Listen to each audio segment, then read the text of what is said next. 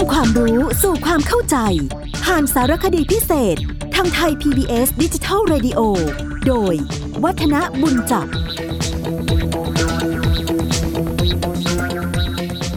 สวัสดีครับท่านผู้ฟังครับ วันนี้เราก็เอาเรื่องราวเกี่ยวกับพิธีทางวัฒนธรรม ที่โยงใยไปกับคนที่เป็นผู้ใหญ่ ที่จะต้องมามีส่วนร่วม ในการจัดพิธีต่างๆ ตามเทศกาลนะครับ วันนี้ก็คงจะเอาเรื่องราวเกี่ยวกับเทศกาลศาสตร์มาคุยกับท่านผู้ฟังกัน ศาสตร์ตัวนี้สะกดด้วยสอเสือ สระอา รอเรือ แล้วก็ทอทหารนะครับ คือถ้าดูจากตัวเขียนเนี่ย ถ้าคนไม่คุ้นอาจจะต้องเป็นอ่านเป็นสารถหรือเป็นสาระทะนะแต่ว่าในภาษาไทยเรานะจะอ่าน สอเสือสระอารอเรือทอทหารว่าศาสตร์ เรื่องราวเกี่ยวกับศาสตร์ปรากฏอยู่ในวรรณคดีเหมือนกัน ถ้าหากว่าเราไปดูในวรรณกรรมชื่อว่า นิราชเดือน เขาบอกความบอกว่า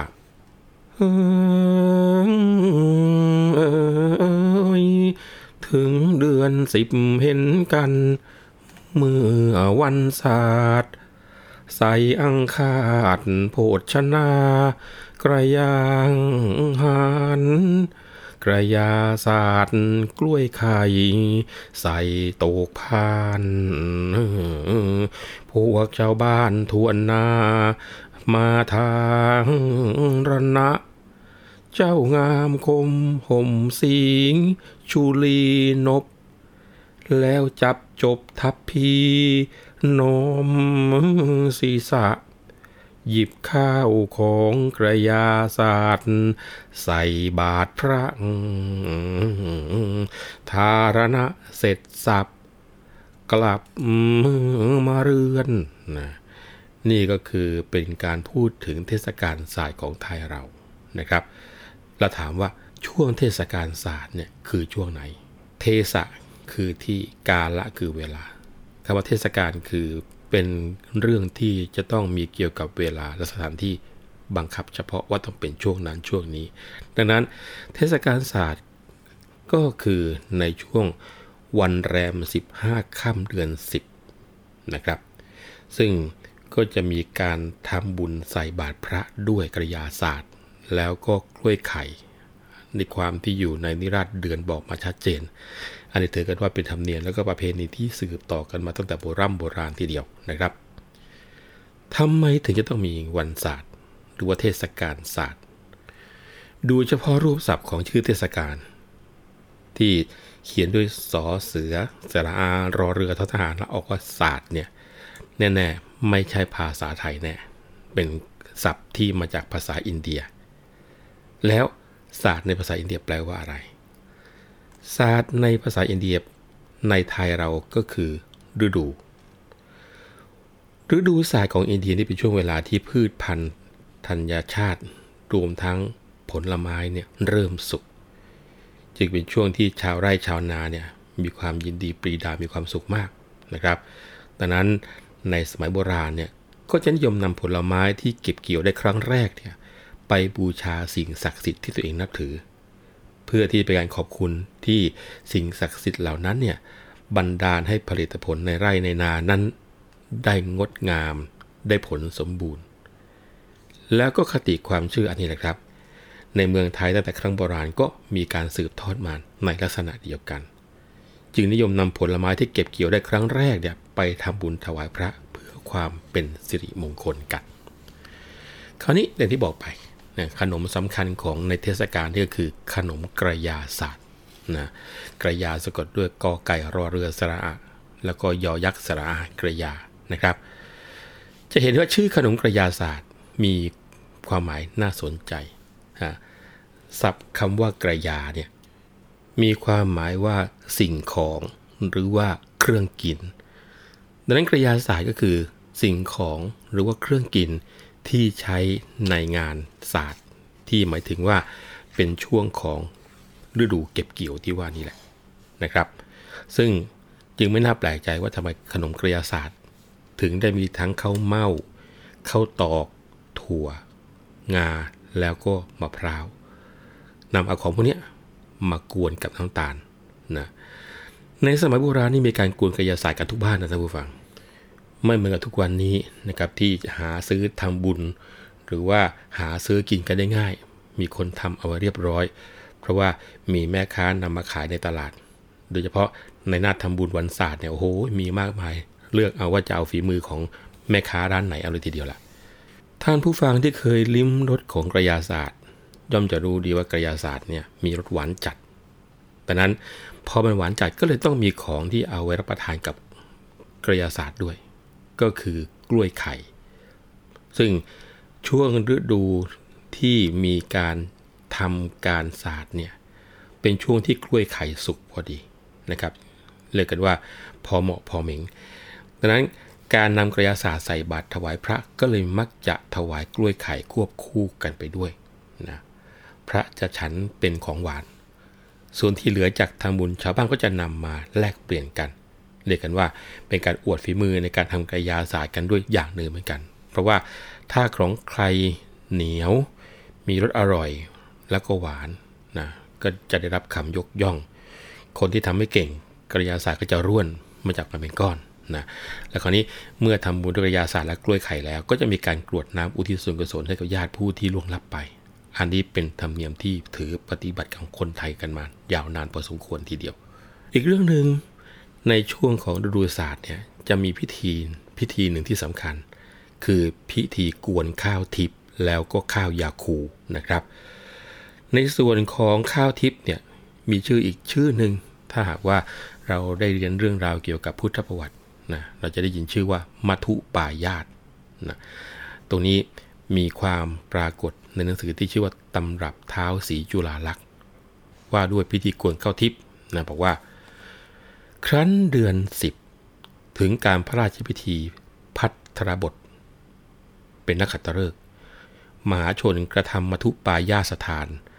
และจะเด็ดรวงข้าวสาลีเป็นปฐมเก็บเกี่ยวนะก็คือเป็นปฐมก็คือในส่วนของการที่เอาข้าวเนี่ยมาเก็บเกี่ยวเป็นลำดับแรก ตั้งแต่ช่วงที่ข้าวกำลังเริ่มจะมีเนื้อนั่นเรียกว่าข้าวตั้งท้องเนี่ยนะบอกว่าชีพ่อพราหมณ์ทั้งปวงก็เริ่มการผลีกรรม บวงสวงสังเวยบูชาพระภัยศพนะซึ่งเราจะเรียกว่าเป็นโพศพนี่แหละนะแล้วก็บอกว่ามหาชนจะเกี่ยวคือเอาข้าวสาลีเนี่ยมากระทำมาทุปายาตยาคู เลี้ยงปรามเพื่อจะได้เป็นมงคลแก่ข้าวในนา นี่คือทางฝ่ายพราหมณ์ทำกัน แล้วก็บอกว่า ฝ่ายข้างพุทธศาสตร์ พระราชพิธีพัทรบทนี้ เป็นสมัยหมู่มหาประชาชนกระทำมัทุปายาตยาคู อังคาดพระภิกษุสงฆ์และเลี้ยงพราหมณ์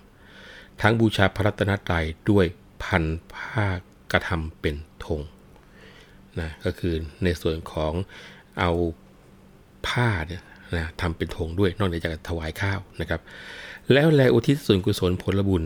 ให้แก่ญาติอันไปสู่ประโลก เป็นประทัดตูปัชีวีเปรต และนักขัตฤกษ์พระราชพิธีพัทรบทนี้ พุทธศาสตร์ไสยศาสตร์เจือกันโดยในโบราณราชคือทำกันแบบพุทธพุทธพรำพรำนี้มาตั้งแต่โบราณโบราณ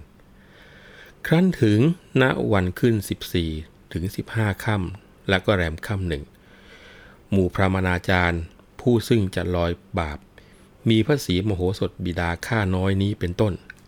ข้าน้อยตัวนี้ก็คงจะเป็นตัวของเท้าสิจุลลักษณ์นะระบบว่าพ่อของตัวเองเนี่ยคือพระศรีมโหสถเนี่ยก็เป็นผู้ที่มาลอยบาปด้วยนะครับ แล้วก็บอก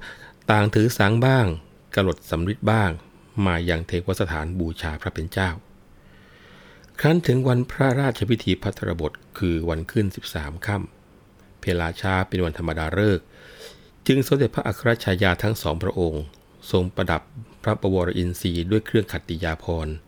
เสด็จยังโรงราชพิธี พร้อมด้วยประเทียบลูกขุน ทรงสถิตสุวรรณบัลลังก์กั้นสเสวตฉัตรเจ็ดชั้น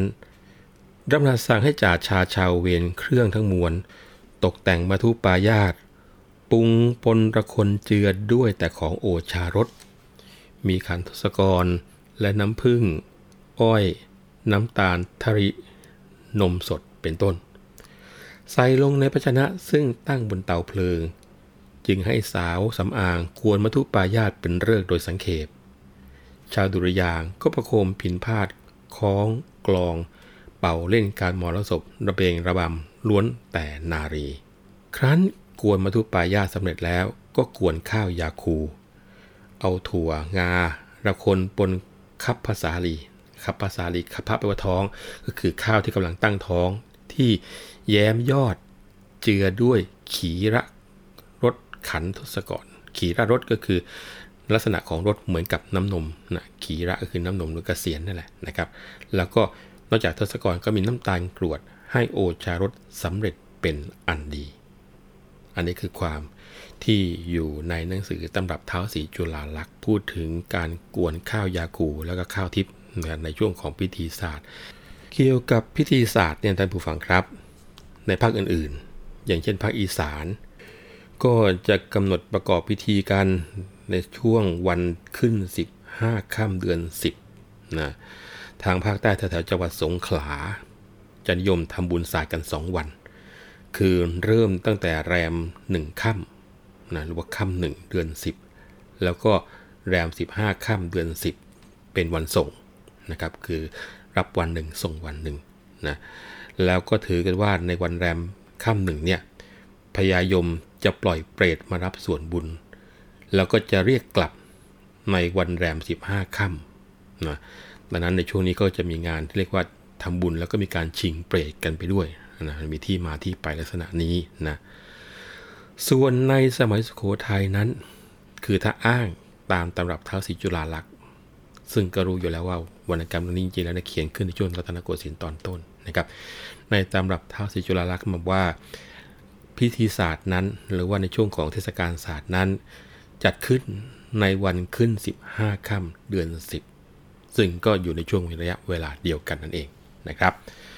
เอาละครับวันนี้เราคุยกันเกี่ยวกับเรื่องของเทศกาลศาสตร์แล้วก็พิธีที่เกี่ยวเนื่องกับเทศกาลศาสตร์คือกวนข้าวทิพย์แล้วข้าวยาคูไปเรียบร้อยนะครับพร้อมกับเวลาของรายการเราก็หมดลงพอดี ครั้งหน้า จะมีพิธีที่น่าสนใจมาคุยกันต่อ วันนี้ผมวัฒนคุณจับผมจะต้องขอลาไปก่อนนะครับ สวัสดีครับ